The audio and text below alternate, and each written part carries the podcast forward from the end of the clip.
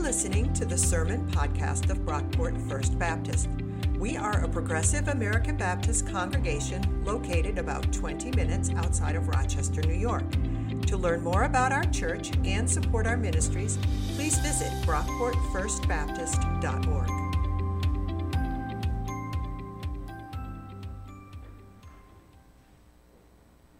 The Apostle Paul has a tough act to follow this morning. Um, the scripture reading is from Romans chapter 15, verses uh, 14 through 33 from the New Revised Standard Version. I myself feel confident about you, my brothers and sisters, that you yourselves are full of goodness, filled with all knowledge, and able to instruct one another. Nevertheless, on some points I have written to you rather boldly by way of reminder because of the grace given me by God to be a minister of Christ Jesus to the Gentiles in the priestly service of the gospel of God, so that the offering of the Gentiles may be acceptable, sanctified by the Holy Spirit. In Christ Jesus, then, I have reason to boast of my work for God. For I will not venture to speak of anything except what Christ has accomplished through me to win obedience from the Gentiles by word and deed by the power of signs and wonders, by the power of the Spirit of God, so that from Jerusalem and as far around as Illyricum, I have fully proclaimed the good news of Christ. Thus, I make it my ambition to proclaim the good news, not where Christ has already been named, so that I do not build on someone else's foundation. But as it is written, those who have never been told of him shall see, and those who have never heard of him shall understand. This is the reason that I have so often been hindered from coming to you. But now, with no further place for me in these regions, I desire, as I have for many years, to come to you when I go to Spain. For I do hope to see you on my journey and be sent on by you once I have enjoyed your company for a little while. At present, however, I am going to Jerusalem in a ministry to the saints for Macedonia and Achaia have been pleased to share their resources with the poor among the saints at Jerusalem. They were pleased to do this, and indeed they owe it to them. For if the Gentiles has come to share in their spiritual blessings, they ought also to be of service to them in the material things. So, when I have completed this and have delivered to them what has been collected, I will set out by way of you to Spain and I know that when I come to you, I will come in the fullness of the blessing of Christ. I appeal to you, brothers and sisters, by our Lord Jesus Christ and by the love of the Spirit, to join me in earnest prayer to God on my behalf, that I may be rescued from the unbelievers in Judea, and that my ministry to Jerusalem may be acceptable to the saints, so that by God's will I may come to you with joy and be refreshed in your company. The God of peace be with all of you. Amen.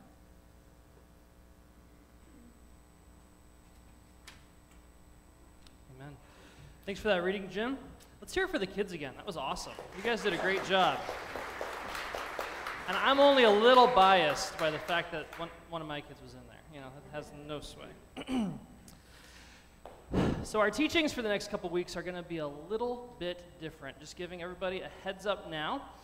If you're a regular here at Brockport First Baptist, you know that we've been working our way through the book of Romans for a while now. We are now officially in month seven of Romans, which like gives me great joy to say for some reason. Maybe it's like 2020 has been so inconsistent. There's something about the consistency of coming back to Romans every week that just warms my heart. Hopefully it warms yours as well. Maybe maybe not as much. But we've got three more weeks to go in Romans, including today.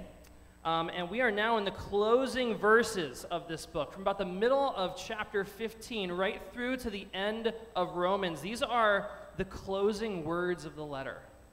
Paul's like tying everything up for us, putting a nice little bow on it. And that makes this section of the book a little bit different from what came before. Book of Romans is notoriously hard to read. It's one of the most uh, difficult to understand books in the entire New Testament. Uh, if you're new here, ask anyone who's been around, who's been part of this study for seven months, and they'll tell you this is really tough stuff. This is hard. Um, Paul's argument gets hard to follow at times. Romans is a tough book to just kind of take and read. But this last section of Romans is different. As we've worked through this book so far, we've covered a lot of big topics things like sin and salvation, justice, righteousness, holiness, how to live in the world as God's people what to do about conflict with other Christians, why Christians shouldn't take up arms and try to overflow, overthrow the government. Some really heavy stuff. But now, here at the end of the book, Paul shifts to talk about his travel plans. Check this out, verse 23. But now, with no further place for me in these regions, I desire, as I have for many years, to come to you in Rome when I go to Spain. At present, however, I am going to Jerusalem in a ministry to the saints. Paul's giving us his itinerary, right? I'm going to go here, then I'm going to go there, then I'm coming to you before I go here. This is the part of Romans that, like, we usually skip, right? Like, preachers usually just skip, glance right over this stuff. You don't preach on this stuff. If you're brave enough to read the book of Romans on your own, and if you actually make it this far, right, this is where you start skimming. Because come on, who cares about Paul's travel plans from 2,000 years ago? But believe it or not, this final section of Romans is still Scripture. This is still God's Word. And I might be proven wrong with this. We'll find out in the next 20 minutes. But I believe the Holy Spirit can still speak to us, even in the form of an itinerary. Because, see, this is the section of the book where we get the context of the letter. This is where we get the story of Romans, where Paul kind of pulls back the curtain and reveals what's going on behind the scenes in his life, in the lives of these people he's writing to. And I think we're going to discover together over the next three weeks that that can make this section of Romans one of the most transformational parts of the entire book. So let's dive in. And I actually want to start by talking about letters, because at its heart, the book of Romans is a letter. When's the last time you wrote a letter? Do we have any like avid letter writers in here? Anyone who writes letters a lot? We've got a few. Very cool. And I'm not talking about emails, right? Not, those don't count. I write emails, right? No, we're talking letters, like yeah, pen, paper, envelope, stamp, a real letter. When's the last time you wrote a letter? I know for me it's been a while. Like we're probably talking like fifth grade summer camp level since I wrote a letter. Um, I'm a millennial. I'll own it. I don't even think we own a book of stamps. I don't write a lot of letters, but I have written a letter or two in my life. And when you sit down to write a letter, there's a certain template, right? There's a format you follow when you write a letter. Somewhere at the top, you put the date, I don't know if it's left or right, but but somewhere somewhere up there you put the date. If it's a really formal like business letter, you might even put like your address at the top, really fancy. Then you generally open with like dear Bob or something like that. Then you get the body of the letter. You'll probably close with something personal like, you know, send my regards to the family, thank you for reading, tell mom and dad I said hi, something along those lines. And then you close with sincerely comma, or your friend, comma, Dan, your name. Does that sound, is that familiar to everyone? Are we like tracking with this? That's the format when you write a letter. There's a template you follow. The ancient world was similar. The ancient Greeks had a very specific way, a specific format for writing letters. We actually have a lot of letters preserved from this time period. The examples we're going to look at today are from Paul in the New Testament. But we know a lot about how people wrote letters back then, and there was a template, there was a format you used. You'd start off by introducing yourself, naming the person you're writing to, and giving some sort of a blessing. So here's an example from 1 Corinthians Paul, an apostle of Christ Jesus by the will of God, and Timothy, our brother, to the church of God that is in Corinth, including the saints throughout Achaia Grace to you and peace from God our Father and the Lord Jesus Christ. Or from Ephesians, Paul, an apostle of Christ Jesus by the will of God, to the saints who are in Ephesus and are faithful in Christ Jesus. No unfaithful saints, they don't get to read it. Grace to you and peace from God our Father and the Lord Jesus Christ. One more. Paul, a prisoner of Christ Jesus, and Timothy, our brother, to Philemon, our dear friend and co worker, Apphia, our sister, Archippus, our fellow soldier, and to the church in your house. Grace to you and peace from God our Father and the Lord Jesus Christ. Are you seeing a pattern there? Yeah, it's the same every time. You name yourself or whoever's writing, you name the person or people you're writing to, and then you give some sort of blessing. This was normal.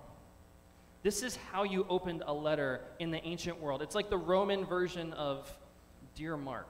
It's basically what this is. So you have the opening, then, just like we do today, you'd have the body of the letter. You'd often close by talking about your travel plans, especially if you were planning to visit the people you were writing to. And then you'd close usually with a personal greeting. Which means that everything we're going to see here, everything we're looking at today, is totally normal. When we reach the end of this letter and Paul starts greeting people, he starts naming off all these places we've never heard of. This is what you did back then.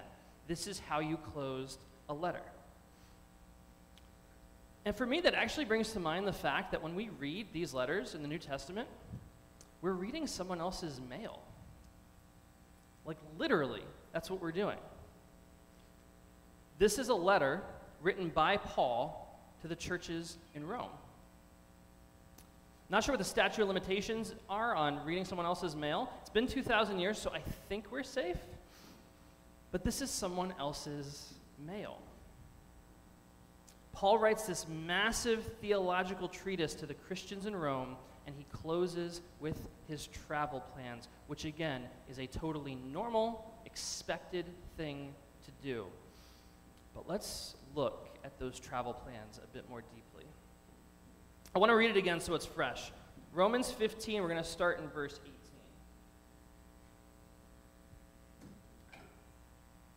For I will not venture to speak of anything except what Christ has accomplished through me to win obedience from the Gentiles by word and deed. Basically, here Paul's starting off by talking up the work he's done planting churches among Gentiles, non Jews. By the power of signs and wonders, by the power of the Spirit of God, so that from Jerusalem and as far around as Illyricum, I have fully proclaimed the good news of Christ. Thus, I make it my ambition to proclaim the good news, not where Christ has already been named, so that I do not build on someone else's foundation, but as it is written, those who have never been told of him shall see, and those who have never heard of him shall understand. Paul's saying here that he has wrapped up this phase of his missionary journey, and now he wants to go somewhere new. He wants to take the gospel to people who've never heard it before. Verse 22. This is the reason that I have so often been hindered from coming to you. But now, with no further place for me in these regions, I desire, as I have for many years, to come to you when I go to Spain. For I do hope to see you on my journey and to be sent on by you once I have enjoyed your company for a little while. At present, however, I am going to Jerusalem in a ministry to the saints. From Macedonia and Achaia, have been pleased to share their resources with the poor among the saints at Jerusalem. Okay, pause. There's an awful lot there. A lot of places, a lot of names of places that we are not familiar with. But if you look at the front of your bulletins, I made you a map. This should hopefully, it should hopefully help. Um, everything Paul names is listed here. Um, it's going to be on the screen, so you can see it up here as well. For the folks who are watching the stream, I believe the tech people can put it um, on there as well. But Paul's missionary work, so most of the churches he's been planting, are in Macedonia and Achaia, modern day Greece, basically. He's also planted some churches in uh, Asia Minor, mo- modern day Turkey. He doesn't mention those. Um, he's probably in Greece when he writes this letter. All that work is now coming to a close, the churches Paul has established there are self sustaining. They don't really need him anymore. And so he wants to take the gospel somewhere where it's never been heard before. And he has set his sights on Spain. He's going to run down to Jerusalem first to drop off an offering he's taken for the, from the churches in Greece. More on that in a second. But after he goes to Jerusalem, he's heading to Spain. Now, put yourself in the Mediterranean world 2,000 years ago. Super easy to do. Kidding. If you're going to take a trip from Jerusalem to Spain, there's one obvious major port to stop at on the way. Anyone want to guess? Rome. Yes. Paul is coming to Rome. He's coming to visit these Christians he's never met before. He's got to swing down to Jerusalem first, but then he's heading to Spain via Rome. Are we following this itinerary so far? Is this like clear where we're at? Perfect. Maps. I want to highlight two important things that are super easy to miss in this section, and then we'll talk a little bit more about all this. First is in verse 25. At present, however, I am going to Jerusalem in a ministry to the saints, for Macedonia and Achaia, think Greece, have been pleased to share their resources with the poor among the saints at Jerusalem. This was a really bad time to be living in Jerusalem. We know that from history. We're probably in about the mid 50s of the first century, and we're about 10 years out from the Jewish Roman War. This is going to be a major war. It's going to be terrible. Jerusalem is going to be totally destroyed. The temple is leveled. And the situation right now in Jerusalem is dire. They're in a really bad famine, food shortage that lasted almost 10 years. There's a spirit of revolution in the air. Violence has been breaking out in the streets. Lines are beginning to be drawn, sides are being taken, you with us or with them. There's no food, and people are arming themselves. Tensions in Jerusalem are high. And so Paul has taken up a collection, an offering, basically, money from these Christians in Greece, Gentile Christians, that he is going to take to the Jewish Christians in Jerusalem at a time when the tensions between Jews and Gentiles have never been higher. And Paul's writing to these Christians in Rome. We've seen this throughout this study. There are Jewish Christians and Gentile Christians in Rome who, ha- who are not getting along. And so Paul says, Oh, and by the way, before I come to you, I have to swing down to Jerusalem because I've taken up an offering from these Christians in Macedonia who want to share with their Jewish brothers and sisters. It's easy to miss, but it's this one last little poke, a little subversive jab to these Christians. You Jewish and Gentile Christians in Rome who aren't getting along, you Christians who are dividing yourselves into your neat little camps, you're weak and you're strong, you Christians who are refusing to worship together, you Democrat and Republican Christians who are at each other's throats because Caesar says it's an election season? It Doesn't have to be this way. We don't have to let these divisions define us anymore. Look at your fellow Christians in Macedonia and Achaia, this outpouring of generosity and love for their enemies, the Jewish Christians in Jerusalem. Jew, Gentile, slave, free, rich, poor, left, right, it doesn't have to define you anymore. It's one little subversive thing that's happening here. Another comes right before all this, and it's in verse 23. But now, with no further place for me in these regions, I desire, as I have for many years, to come to you when I go to Spain. For I do hope to see you on my journey and to be set on by you once I have enjoyed your company for a little while. I hope to see you and to be sent on by you. Where's Paul ultimately trying to go? Like, where's his end goal, the final destination? You can yell it out Spain. it's an expensive trip. How's he going to get there? Who's going to like support him on this missionary endeavor? Who's going to uh, bankroll financially this expensive trip to take the gospel to Spain? He's hoping it's the Romans, right? I hope to be sent on by you. That's like a not so subtle way of asking for money right? Paul is hoping that these house churches in Rome are going to support him financially, be a sort of home base as he takes the gospel to Spain. Which makes the book of Romans, hands down, the weirdest fundraising letter I have ever read. Like, has, have you ever like given money to a cause, maybe like a missionary or a nonprofit, or donate to like a political campaign, and then you wind up on the mailing list? Has this ever happened? Anybody in here? I see some people nodding. This, is, this has happened to Aaron and I. We've supported some missionaries, some nonprofits, and so every now and then we get a fundraising letter, a, a letter raising more money. They're always the same. Starts out talking about you know all the good things they've been doing, all the all the good productive work they've been doing with your money. Then it like paints a compelling picture for what's next, what they're hoping you'll support. Then you get the ask, right? Will you continue to support our work of, you know, whatever it is? I've gotten a lot of these letters. I've written a few of these letters, actually. But I have never in my life received a fundraising letter that started with like 12 chapters of doctrine. That's kind of weird, right? Which, again, important to remember, we're reading someone else's mail.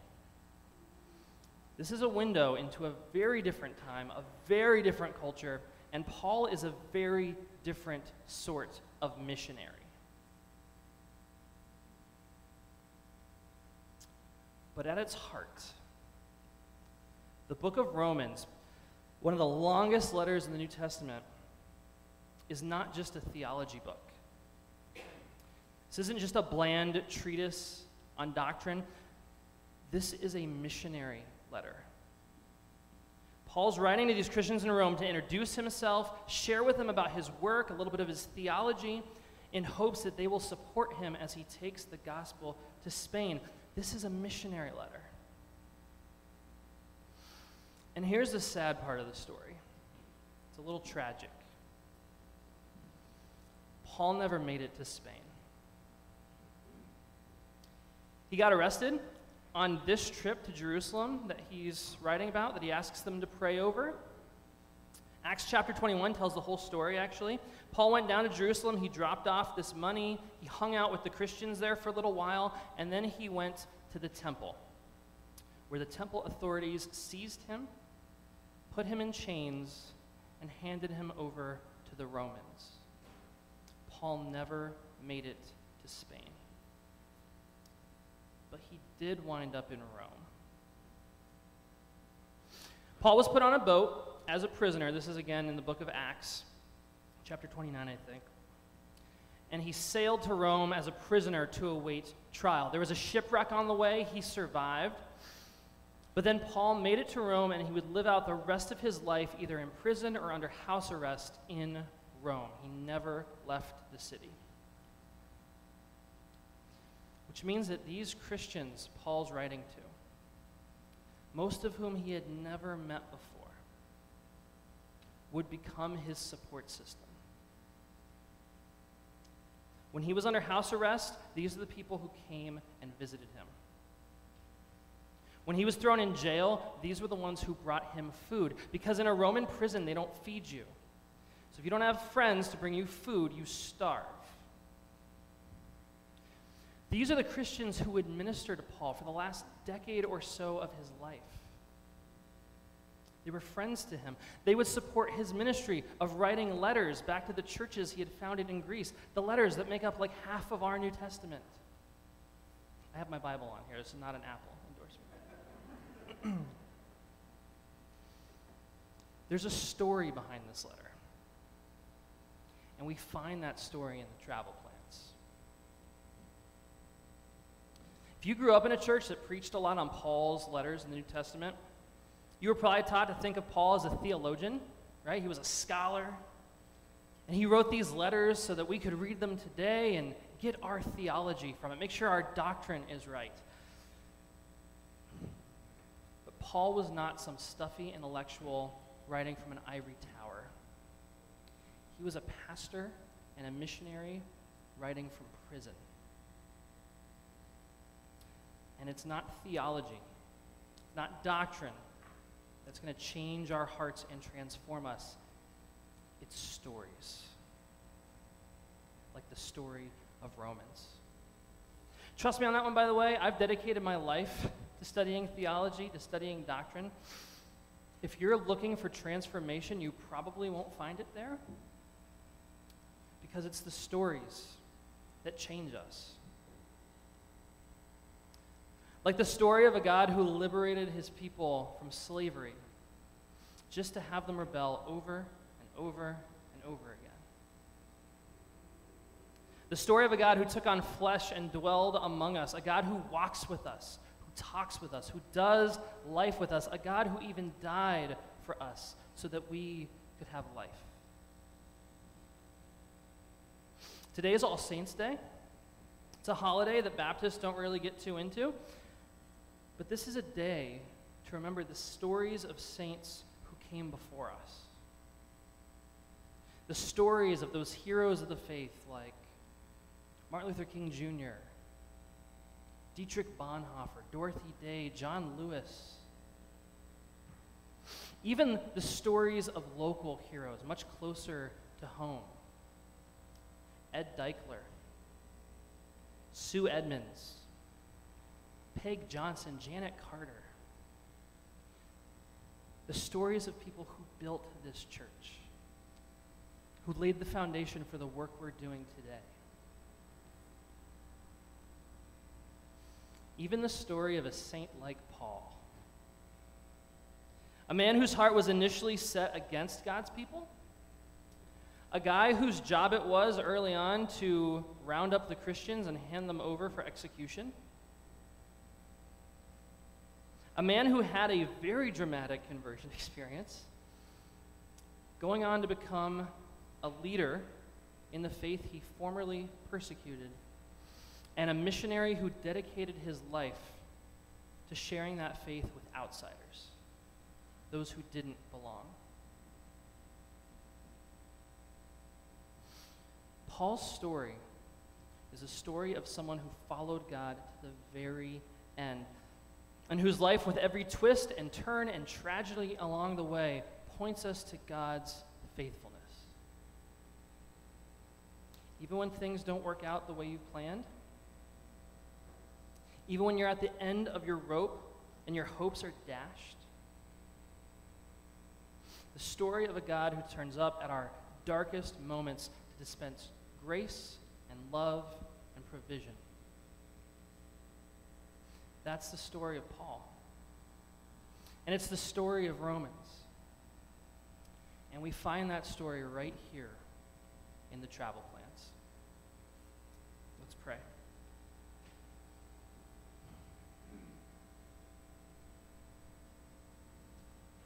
God, thank you for your faithfulness. Thank you for always walking with us. Thank you for the stories of Paul and these other great saints of the past who continue to inspire us, encourage us, and remind us of your faithfulness today. Amen.